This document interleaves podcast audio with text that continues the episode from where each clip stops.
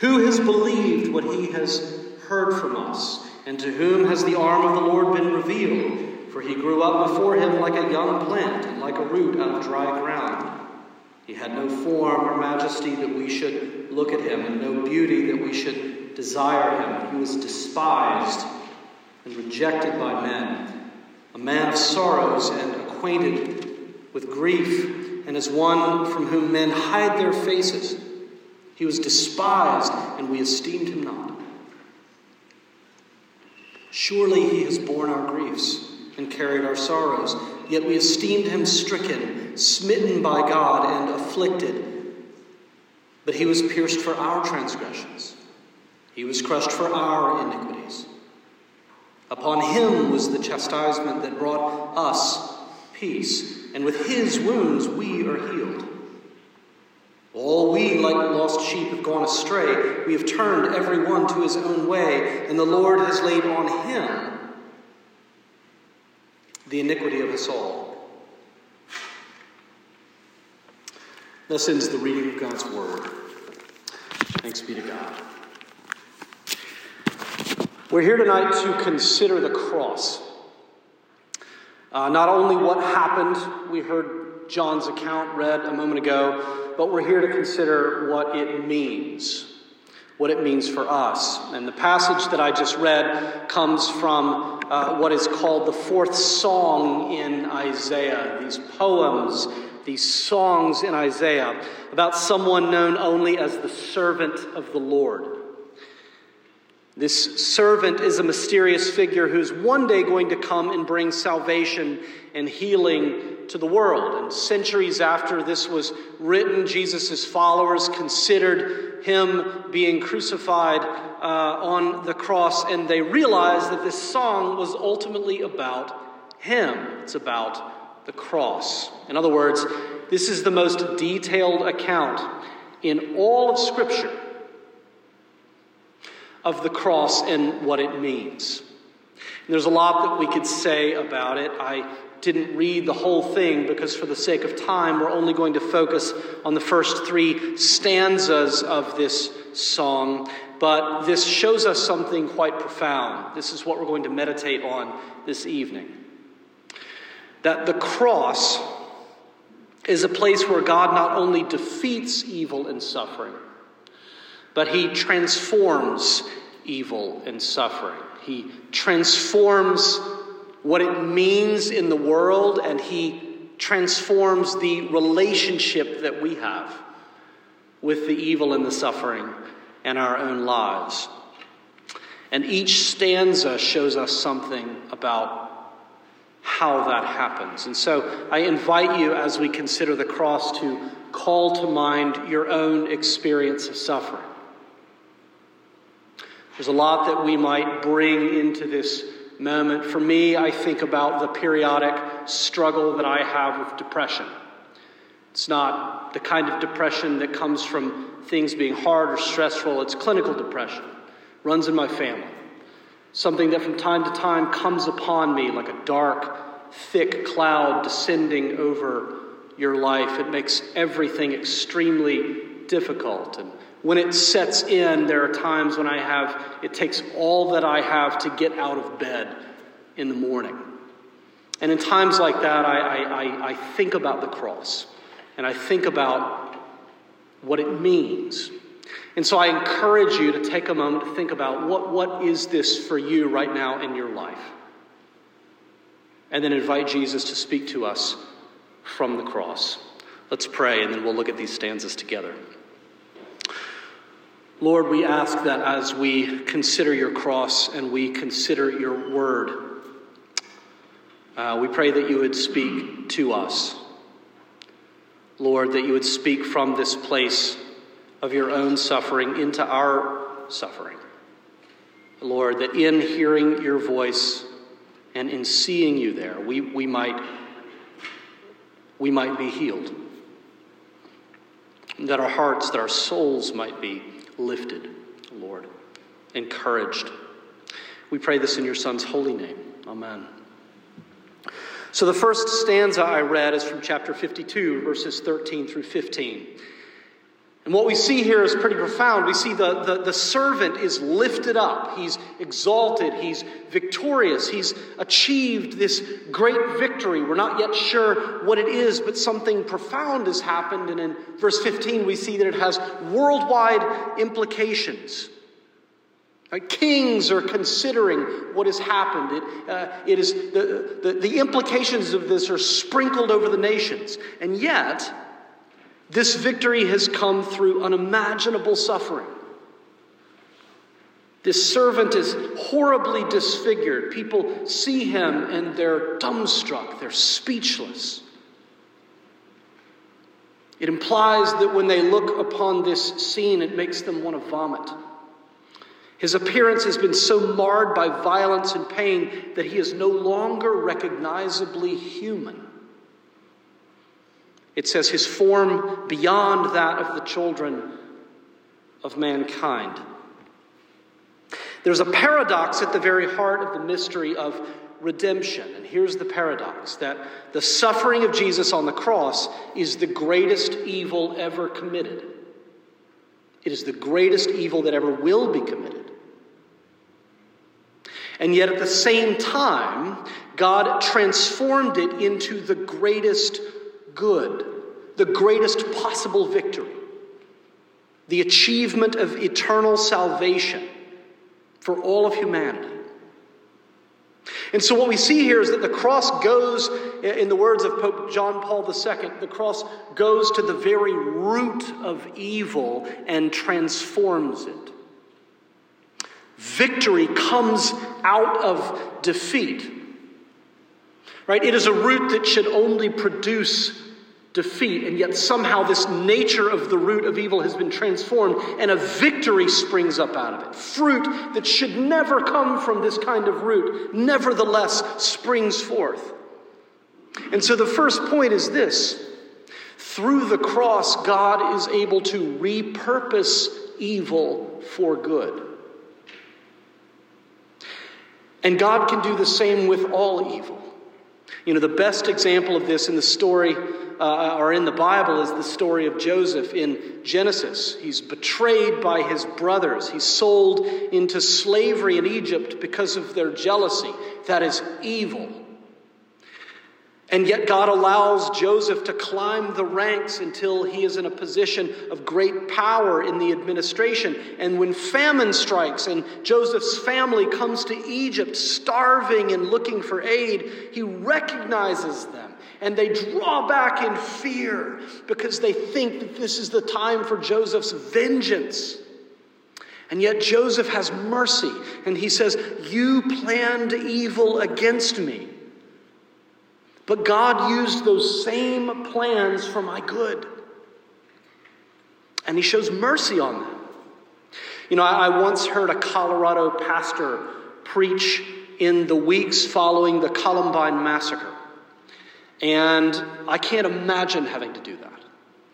And he put it this way there are always two sets of plans Satan's plan and God's plan. And he said Satan had a plan for Columbine, but God has a better plan. Satan has a plan for all of the evil in our lives. And Satan's desire, make no mistake, is to rob us of hope, to corrode our faith, to cut us off from God, to divide us from one another, and ultimately to destroy us. And all of the powers of hell are aimed at that purpose in your life. But God has a better plan. If you've ever played chess against a master, you know that you can freely make whatever moves you choose to make, and yet, no matter what you do, your moves somehow, against every intention, become part of a sequence of events that lead to checkmate. And you can think that you are winning and you can think that you are winning, but at some point you realize that you all along have played into your opponent's hand, and like it or not, checkmate. God is the great master chess player of history. No matter how much evil and suffering you can throw at God, it all gets folded into a sequence of events that will one day lead to the new creation, and there is no stopping it. A renewed world to a moment when God wipes away every tear and says, finally, there will be no more suffering. We will not always know how God's plan works out. It took Joseph most of his life before he saw it. We may not see how the evil in our lives works out in our lifetime. We may never see it. But God will repurpose the evil in your life for good. And you say, well, how can we possibly know the cross? So that's the first point, the first stanza. That leads to the second stanza chapter 53, verses 1 through 3. Isaiah, looking at the servant, this suffering servant, he recognizes this servant as more than just a man. This is the embodiment of God's power. That's what the phrase the arm of the Lord means. This is the embodiment of God's power. And yet, this embodiment of God's power is a man of sorrows.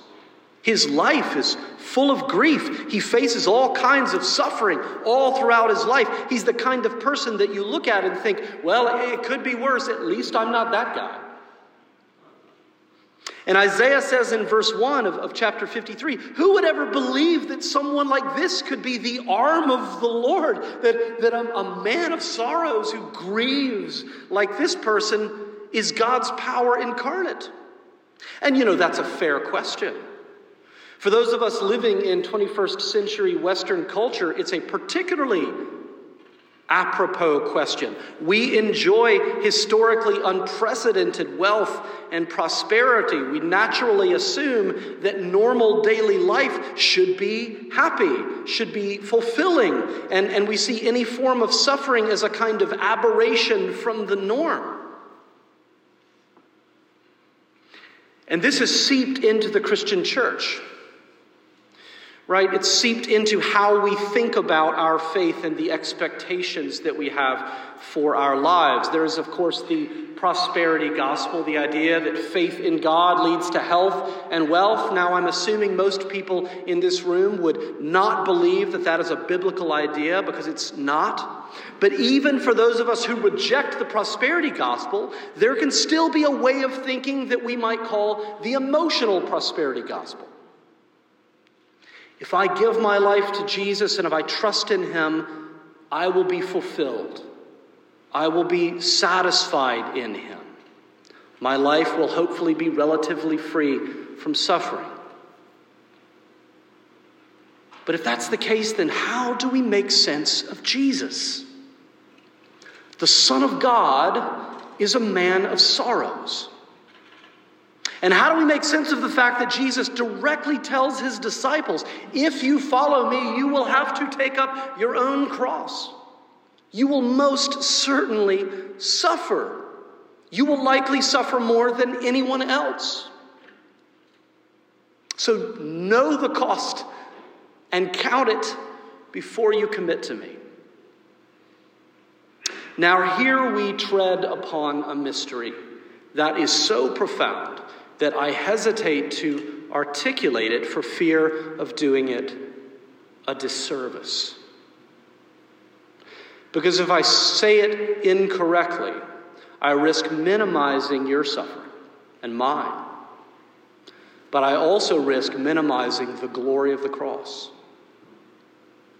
And here's the mystery that although God hates suffering, and although suffering is a part of the curse of the fall. Nevertheless, he uses suffering to sanctify those whom he loves. The second point is this through the cross, God transforms suffering from a curse into a crucible. Before precious metals can be used, Metals like gold or silver, silver, they have to be refined. They have to be put in a crucible and refined. And in the same way, God uses suffering to refine his people. The Apostle Paul, if you read the scriptures, was able to heal the sick. He was able to cast out demons. He was even able to raise the dead. And yet, Paul suffered in almost every way imaginable. He was mocked, he was imprisoned, he was beaten, he was stoned, he was shipwrecked. And Paul faced chronic suffering known only as the thorn in his flesh. And yet, no matter how much Paul prayed to God, God would not heal him. Paul was able to raise the dead, and yet God would not heal the thorn in his flesh. Instead, God says this My grace is sufficient for you. My power is made perfect in weakness. God wanted to use Paul's suffering to refine him. And we see in Romans chapter 5 the effect that suffering had in Paul's life over time as he continued to trust in and follow Jesus no matter what. It says that Paul learns to rejoice in his suffering because through it he became more resilient. He, uh, his character was forged. He began to cultivate a hope that was not dependent on circumstances, and he experienced the love of God being poured into his heart. He said, That came through suffering. Some of my deepest experiences of the love of God being poured into my heart came in the midst of my worst experiences of suffering. Many of the greatest virtues that you desire for yourself when you think, I want to be the kind of person who, I want to have the kind of faith that, those are virtues that can only be found on the far side of suffering. When Stephen Colbert was 10 years old, his father and brothers died in a plane crash. And about 10 years ago, an interviewer asked him about this loss at such a young age and how he coped. And here's what Colbert says He says, I'm not bitter about what happened to me as a child, and my mother was instrumental in keeping me from being so. What she taught me was directly related to the image of Christ on the cross and the example of sacrifice that he gave us. And that, listen to this. Here's what he learned the deliverance God offers you from pain is not no pain, it is that the pain is actually a gift. The deliverance that God offers you from pain is not no pain, it is that the pain is actually a gift. If you pray for spiritual growth, just know God will most likely use suffering and weakness to answer that prayer. It's not the exception, it's the norm. So, the first two stanzas show us these truths that through the cross, God repurposes evil for good.